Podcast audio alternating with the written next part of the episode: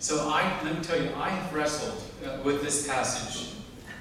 I've wrestled with God to try to understand this passage. Regula can tell you. Most of our conversations the past few weeks have been about Jacob and his wrestling with God. Regula's very valuable input uh, has been helpful in putting this together. The story of Jacob wrestling with God raises many questions. People have interpreted the story in many ways. As I was researching the history of wrestling in ancient literature, I came upon Kyle Dunning's piece in ewrestlingnews.com. He compiled a list of stories uh, in ancient literature of wrestling, and each for each one he gave an interpretation of that particular passage. But for this one, he said, there are so many interpretations of this story that it would be too much detail here. And he didn't say anything. So, but the more I think about this story, the more I realize he's right. Um, and I'm not going to go into all the details because we could be here several hours or even several days. And uh, I'd rather get home this afternoon. So, um, what I hope to do, though, in the next half hour is to offer answers to five questions that struck me and that I personally struggled to answer in this passage.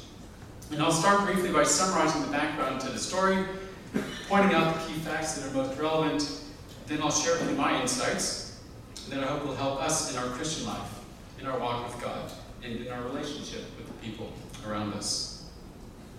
So let's begin by thinking for a moment about wrestling. What is it? Intuitively, we all know. When we stop to think about it, we can say that wrestling is a competition. It's a test of strength, skill, and perseverance. People generally wrestle competitively in order to attack, to defend, to show superiority, or to earn someone's respect. Wrestling is probably the oldest sport in the world, and it's still practiced today.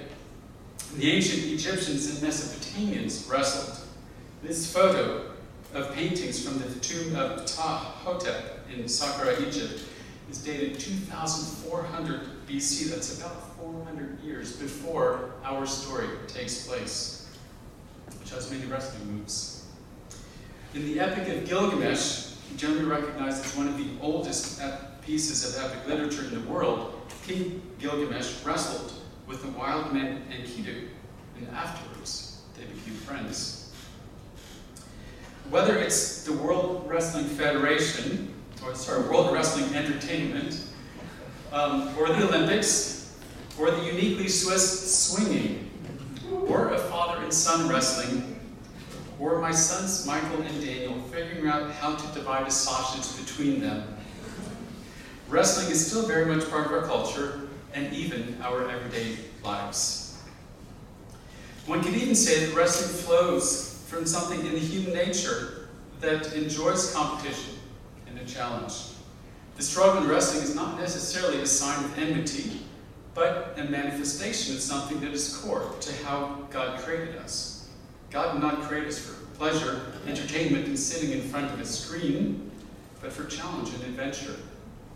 Done in the right way and for the right purposes, wrestling and struggling can and overcoming can be good and even noble. The American President Theodore Roosevelt said, Nothing in the, is, in the world is worth having or doing unless it means effort, pain, and difficulty. I have never in my life envied the human being who has led an easy life. I have envied a great many people who have led difficult lives and led them well. In Romans 12 21, the Apostle Paul exhorts the believers do not be overcome by evil, but overcome evil with good. And in 1 Timothy 6:12, Paul writes, But you, man of God, flee from all this evil and pursue righteousness, godliness, and faith, love, endurance, and gentleness. Fight the good fight. That's the word struggle there. Take hold of the eternal life to which you were called when you made your good confession in the presence of many witnesses. So we can conclude that wrestling and struggle are very common and can be good. They also reflect something of how we are made and how we are to live in the world. Let's look now at Jacob's parents and brother with the help of a map. Jacob was born to Isaac and Rebekah. Jacob and Esau struggled with each other in the womb. God told Rebekah that the younger would rule over the older. Esau was born first, Jacob, with Jacob holding on to his heel. Isaac and Rebekah named their second son Jacob, heel grabber, which can also mean supplanter and deceiver. Esau was a man of the outdoors, Jacob of the indoors. Isaac favored Esau, Rebekah favored Jacob.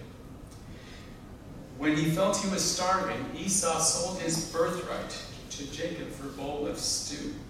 And right after that, the Bible said Esau despised his birthright. Overhearing that Isaac was about to bless Esau, Rebekah and Jacob plotted for Jacob to get Esau's blessing through deception, and they succeeded. Esau did not get the firstborn blessing, and he wanted to kill Jacob. Shortly after this, Isaac and Rebekah, Isaac blessed Jacob and sent him to his uncle Laban in Padan Aram to get a wife and to escape the wrath of his brother. On his way to on his way in Bethel, Jacob saw a stairway to heaven, and God at the top of the stairs. God reiterated to Jacob the blessing and promise that he made to Abraham. Jacob set up a pillar there and promised to worship God if God blessed him and if God brought him back home safely. Last week we heard about the time when Jacob lived with his uncle Laban. Jacob worked for 14 years to get two wives, Leah and Rachel, and he also got Bilhah and Zilpah, servants of his wives, as wives. Jacob had 11 sons at that time. After 14 years, Jacob worked six more years and became wealthy because of God's blessing, because God favored him. Because Jacob had become wealthy at the expense of Laban, tension developed between Laban, between him and Laban, and between him and Laban's sons. Laban's sons were saying, Jacob has taken everything our father owned. And I love this phrasing from the NIV. Jacob noticed that Laban's attitude toward him was not what it had been. God appeared to Jacob in a dream and told him to return to his father and his relatives, saying, Go back to the land of your forefathers and to your relatives, and I will be with you. Shortly thereafter, Jacob deceived Laban and fled with his family and possessions. Before meeting Esau, Jacob sent messengers to his brother to announce his homecoming. His messengers told him that Esau was coming to meet him with 400 men. Jacob remembered that Esau wanted to kill him, and he was terrified. The NIV says, in great fear and distress. So, two days before meeting Esau, Jacob separated his possessions into two camps, thinking that if Esau attacked the first group, the second might escape. And Jacob prayed to the God of Abraham and Isaac, a very devout prayer.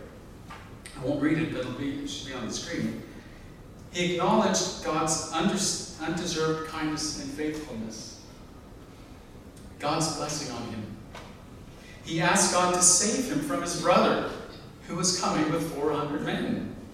He reminded God that he was doing this, what God asked him to do, and of God's promise to him and his, to prosper him and his offspring. So you put me up to this, God. You promised to be with me. You promised to do these things. The day before meeting Esau, Jacob sent gifts to appease his brother 200 female goats and 20 male goats, 200 ewes and 20 rams, 30 female camels with their young, 40 cows and 10 bulls, 20 female donkeys and 10 male donkeys. Who's added that up? Mathematicians among you? That's 550 plus the, plus the young. 550 animals. That's a big gift. That's a big gift. He must have been really afraid. The night before meeting Esau, Jacob got up. This is in the middle of the night. so He'd already gone to bed. He got up and then sent his wives, servants, sons, and all his possessions to the other side of the Jabbok River. Then he was alone. And this is the setting of Jacob wrestling with God. And the Bible records, read it again. A man came and wrestled with him until daybreak. And when the man saw that he could not overpower him, he touched the socket of Jacob's hip, so that his hip was wrenched as he wrestled with the man. Then the man said, Let me go, for it is daybreak. But Jacob replied, I will not let you go unless you bless me. The man asked, What is your name? Jacob, he answered. The man said, Your name will no longer be Jacob, but Israel, because you have struggled with God and with humans and have overcome. Jacob said, Please tell me your name. But he replied, Why do you ask my name? Then he blessed him there. So Jacob called the place Peniel, saying, It is because I saw God face to face, and yet my life was saved. I want to highlight a couple of points that will become important as we reflect on this incident. First of all, Jacob wrestled with God in the form of a man. This was not just a dream or a vision. After wrestling probably for several hours, and at daybreak, when Jacob could see his face, God dislocated Jacob's hip. Something extremely, very painful. After his hip was dislocated, that's when Jacob held on to God and said, I will not let you go unless you bless me. Then God asked Jacob his name, and Jacob said his name, contrary to what he had done with tricking his father. This time he told the truth. In saying his name, it seems he admitted his character and his sin of usurping and deceiving. And then God gave him a new name Israel, which means struggles with God or contends with God. Jacob asked the man, God, his name. But he didn't tell Jacob. I think that by that time Jacob already knew, which is why he said, Why do you ask my name? And then God blessed Jacob. Now, now that we have the important background and keynotes uh, of the story, I'd like to reflect on five of the many questions that arise and some insights that we can gain from trying to answer them. So the first question is why did Jacob wrestle with the man? Why did God, Jacob wrestle with God? The hospitable thing would have been to be friendly towards this mysterious man who came towards him.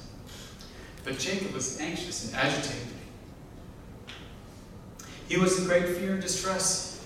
It may also have been that by nature he was rash and contentious with everyone.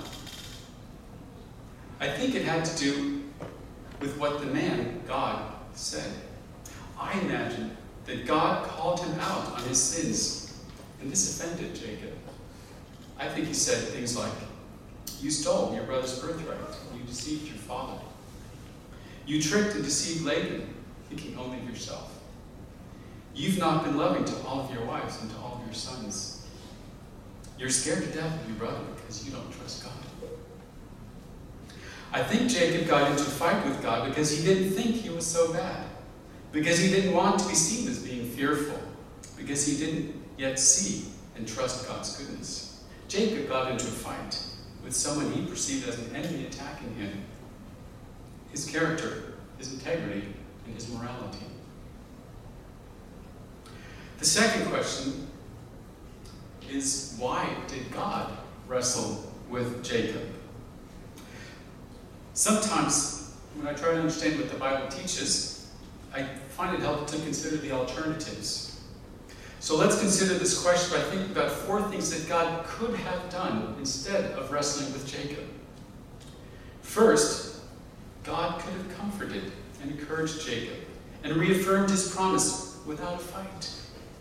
We think of Jesus' words Come to me, all ye who are weary and heavy laden, and I will give you rest. Jacob was clearly heavy laden with fear. But this night, God didn't comfort Jacob, He challenged him. God didn't give him rest, He gave him wrestling. Thanks, Regula, for that one. Um, it's like when I went to the physical therapist for muscle pain. He found the pain point and pressed on it. And then he told me I needed to exercise the muscle to strengthen it. That night, God came not as a comforting counselor to assure him everything would be all right, but as a challenging coach to get him to improve his game. Secondly, and similarly, God could have helped Jacob without demanding anything of him, without requiring any change of him. God could have let Jacob continue in his ways and blessed him anyways. He could have affirmed Jacob, saying he was fine just as he was. But God wanted to transform Jacob to become more of the man that he created him to be. God would not enable Jacob in his sin and his weakness. Instead, like a refiner's fire, God wanted to purify him. Third, God could have given up on Jacob. Even though, as we, as we heard last week, Jacob had many good qualities, he also had some not so good qualities. God could have found someone else, someone better, someone more honest. But God did not desert Jacob. He did not cancel him, as has become common practice in our society today. Like a faithful husband to an unfaithful wife, God did not divorce Jacob, but was faithful to his promise and his commitment to Abraham, Isaac, and Jacob. Fourth, God could have overpowered Jacob immediately. If God only wanted Jacob's submission, God could have won right there in the, the fight in the first few seconds. But God wants more than our submissions. Submission, He wants our hearts. Yes, God wants us to obey Him. However, He wants our obedience to be inspired not by fear, but by friendship and love. And these don't come from God's domination, but from relationship. So God came not as a tyrant, but as a patient, loyal friend and the loving Father. So, why did God wrestle Jacob?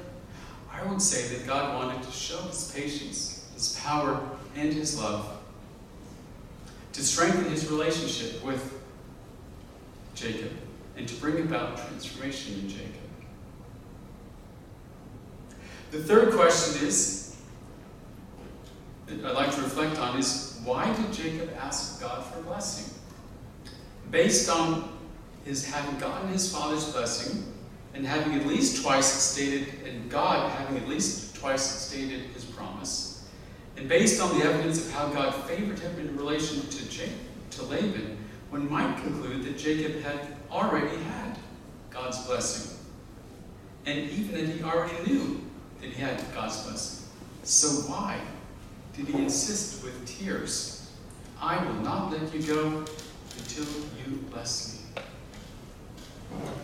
Maybe Jacob knew that he got the blessing from his father through trickery and deceit, and he wasn't sure if it was still valid. Certainly, Jacob was terrified by his brother of being killed, and Jacob wanted God to promise to protect him as he was doing what God told him to do. Or maybe he was like the devoted fan of a sports star, for example, Kareem Abdul-Jabbar. The sports fan has jerseys, basketballs, posters, and other mementos. But when he meets the star, he wants to get his basketball autographed. And nowadays, to get a selfie with him.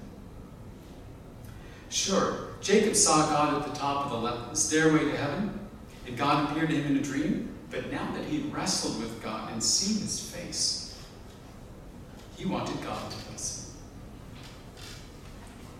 But there, there's even one more important reason that God, that Jacob asked God for his blessing, and it's this. Jacob saw God's face, and it was fierce, the fierce face of love. When God touched or hit the inside of Jacob's thigh and dissipated his hip, Jacob experienced God's power and felt his judgment but when, as the sun began to rise, Jacob saw God's face, he saw God's love and forgiveness. This combination of God's judgment, love, and forgiveness moved him to plead with God for his blessing. When Jacob started wrestling that night, he thought he was fighting an enemy.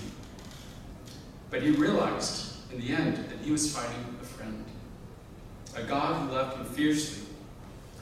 Frederick Buechner writes The darkness had faded just enough so that for the first time he could dimly see his opponent's face. And what he sees is something more terrible than the face of death, the face of love.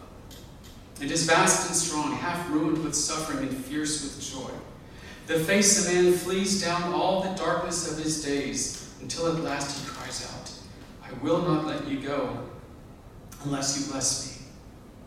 Not a blessing he can have now by his strength of his cunning or the force of his will, but a blessing that he can have only as a gift.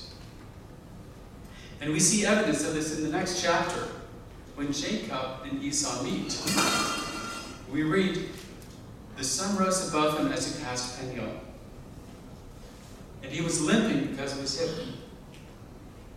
Jacob looked up, and there was Esau, coming with his 400 men.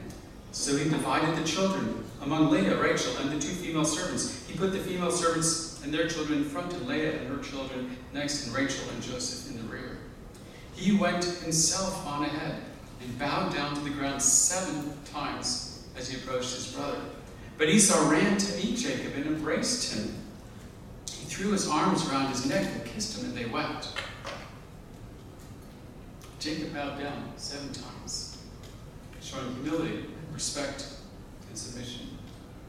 Esau forgave his brother and warmly welcomed him. By the way, one reason possible that Esau had 400 men with him might be that he was actually afraid of Jacob. Um, but it's an interesting side note uh, that Jacob just didn't say sorry but he made a significant restitution, a real sacrificial gift to win over his brother. When Esau declined to accept the gift, sorry, yeah, yeah, um, Jacob insisted that he accept it. If Jacob had wanted to be crafty and deceitful, he would not have insisted that Esau keep all the animals. But let's get back to the point of the face of God. Look at what Jacob says when he is insisting that Esau accept all the animals. Jacob said, I, if I have found favor in your eyes, accept this gift from me. For to see your face is like seeing the face of God, now that you have received me favorably. Jacob had just seen the face of God. And his brother's favorable welcome to him was the one thing he mentioned that reminded him of the face of God in which he saw love and forgiveness.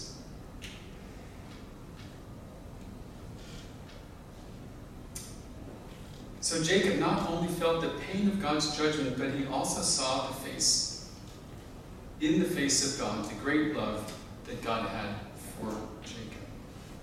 In Bethel, God had earlier promised, sorry, Jacob had earlier promised to worship God if God would bless him and bring him home safely. Now in Peniel, Jacob still feared for his life and did not yet know if he would make it home safely. But Jacob experienced God's patience in wrestling with him for several hours. He experienced God's power in having his hip instantly dislocated, and he experienced God's love in seeing his face. Based on this experience, God insisted or pleaded with God to bless him. When Jacob started fighting with God, he thought he was fighting an enemy. And in the end, he realized that he was fighting a friend. A God who loved him fiercely and who was fighting with him for his good. He realized that he desperately needed God's blessing and that this blessing comes at cost. Again, in the, in the magnificent defeat, Frederick Buechner asserts power, success, happiness, as the world knows them, are His who will fight for them hard enough. And Jacob did get these things. But peace, love, joy are only from God. And God is the enemy whom Jacob fought there by the river, of course, and whom, in one way or another, we all of us fight. God, the beloved enemy. Our enemy because before giving us everything, he demands of us everything before giving us life, He demands our lives, ourselves, our wills, our treasure. The fourth question I'd like to reflect on is should we struggle with God? We all know we should obey God and do what He says, but life is not that simple. It is hard for us, given our sinful nature and our weaknesses, to always and only obey. Let's consider three cases in which it is good to struggle with God, not just intellectually, but with our whole being, with our hearts. In the first case is when I'm sinning by disobeying God's clear instructions, pro, uh, clear prohibitions, rather. For example, adultery, pornography, lust, anger, hatred, jealousy, addiction, greed, and the like. In these cases, the alternative to struggling with God seems to be resignation and slavery to the sin that has captured us. I think of Psalm 139, 23 to 24, where David pleads, Search me, God, and know my heart. Test me and know my anxious thoughts. See if there is any offensive way in me, and lead me in the way everlasting. And we also recall in the Lord's Prayer that Jesus instructs his disciples to ask God to keep them from temptation. In this case, when we are committing sin, struggling with God can mean pleading with Him for release from that sin, begging Him to cleanse us, and imploring Him to give us strength to resist temptation. The second case is when I'm sinning by not doing what I should do. This happens when I have a conviction that God wants me to do something that I don't want to do or I am afraid to do. Maybe I'm not willing to be generous, not willing to forgive, afraid to speak up for truth and righteousness, or embarrassed to express my Christian faith and convictions about right and wrong. I think this is the case of Jacob, fearful to meet his brother and unsure if God will protect him. In this case, when we don't want or are afraid to do God's will, struggling with God can mean pleading with Him for courage, for divine favor, for strength of character, for confidence in God's power and goodness, to bring good out of the situation through our words and deeds. The third case is when I don't understand something and question God's goodness or His wisdom or His commandments or His ways. For example, maybe my own or someone else's suffering causes me to doubt God's goodness and power. Maybe the success of the wicked and godless causes me to question the goodness of God's ways. Maybe the claims of atheists and scientists' assertions cause me to doubt the truth of the Bible. Or maybe the cares and distractions of this world cause me to drift away from God. This makes me think of Job, who contended with God about his suffering, or King David, who first envied the wicked but then considered their end. In this case, struggling with God can mean pleading for understanding and insight, or listening to Him in His affirmation that He is in. So, should we struggle with God? If we can obey, we should obey. But if we are tempted to sin, we should flee the temptation and plead with God to give us the promised strength to resist it. For as Paul writes, the Apostle Paul writes, no temptation has overtaken you except what is common to mankind. And God is faithful. He will not let you be tempted beyond what you can bear. But when you are tempted, He will provide a way out so that you can endure it. And if injustice or crisis affects us or those whom we love, we should not abandon our faith and struggle with God until we can, with Job and David, affirm God's wisdom and goodness. When we struggle with God, we can experience His patience, His power, and His love. We can strengthen not only our character and our faith, but also our relationship with Him. As we wrap up our thinking about this question, we can look to Jesus in the Garden of Gethsemane as a good example of struggling with God. That night, the night that Jesus was betrayed, just before he was crucified, Jesus struggled with God. He knew that God wanted him, he knew what God wanted him to do, but he was afraid to do it. We read, Then he said to them, My soul is overwhelmed with sorrow to the point of death. Stay here and keep watch with me. Going a little farther, he fell on his face to the ground and prayed, My Father, if it is possible, may this cup be taken from me, yet not as I will, but as you will. Jesus wrestled with his loving Father.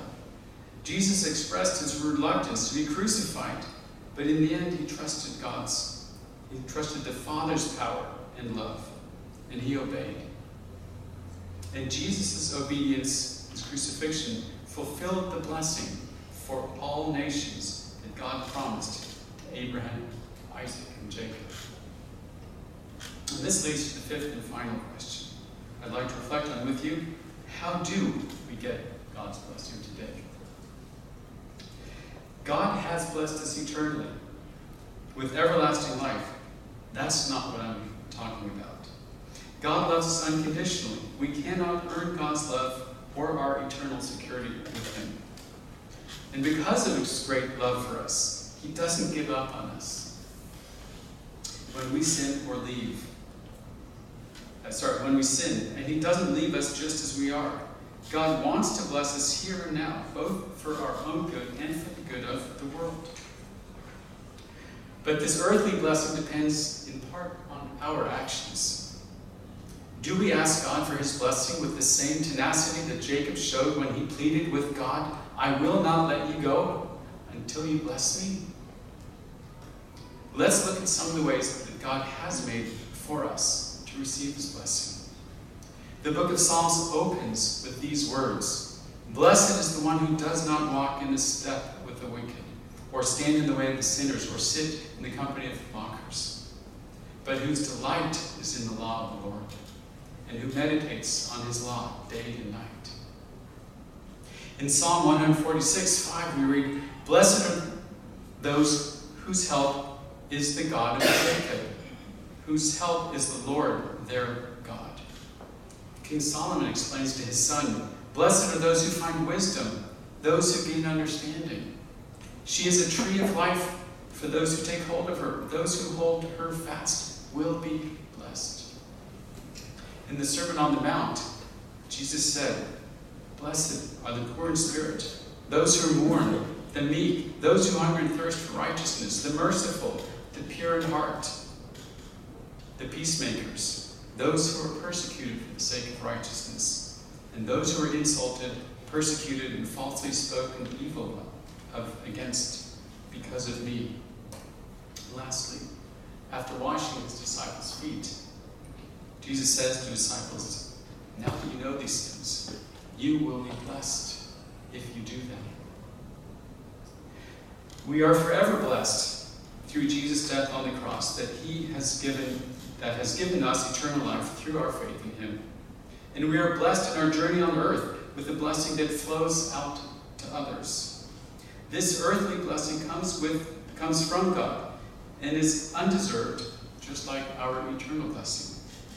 And while God works in us to will and to act in order to fulfill his good purpose, we too have a part to play in receiving it by walking with God and in his ways by embracing wisdom, by trusting in Him, and by doing His will.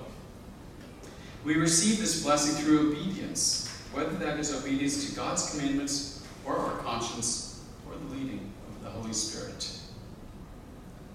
So the question I ask myself is with what zeal and commitment do I pursue this blessing for me and for the world from God? To summarize, here are the main points we covered this morning. God came in the form of a man to Jacob the night before he was about to meet his brother. Jacob wrestled with God. God touched his hip, ending the wrestling match and causing him great pain.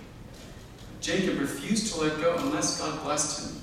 God asked him his name, which he answered Jacob, which means usurper or deceiver. God gave him a new name, Israel, meaning struggles with God and God blessed him there. Why did Jacob wrestle with God? I think he started to wrestle with God because he thought this man was his enemy. Why did God come to wrestle with Jacob? Sometimes God doesn't comfort us in our trouble, but He challenges us like a coach. He doesn't enable our sin, but refines us like fire. He doesn't desert us, but keeps after us like a faithful husband. He does not want our submission, but our love. God struggles with us to show His patience, His power, and His love, to strengthen our relationship with Him, and to bring about our transformation. Why did Jacob ask for a blessing? Because he saw the face of God, the face, the fiery and forgiving face of love. We are those who struggle with God. Should we? While it is best to obey, we should struggle with God rather than continue in sin. We should struggle with God rather than avoid what He calls us to do. And, and we should struggle with God rather than believe that He is not gracious, merciful, righteous, just slow to anger, and abounding in love. God has shown us how we can be blessed, to be a blessing by trusting Him, gaining wisdom, walking in His ways, and obeying Him. Will we seek His blessing for ourselves and the world with the same fervor and resolution that Jacob sought God's blessing? The greatest commandment is to love God with all our heart, and with all our soul, and with all our mind, and with all our strength. I think it's not a coincidence that this commandment looks like a recipe for how to wrestle. Use all your heart, all your soul, all your mind, and all your strength.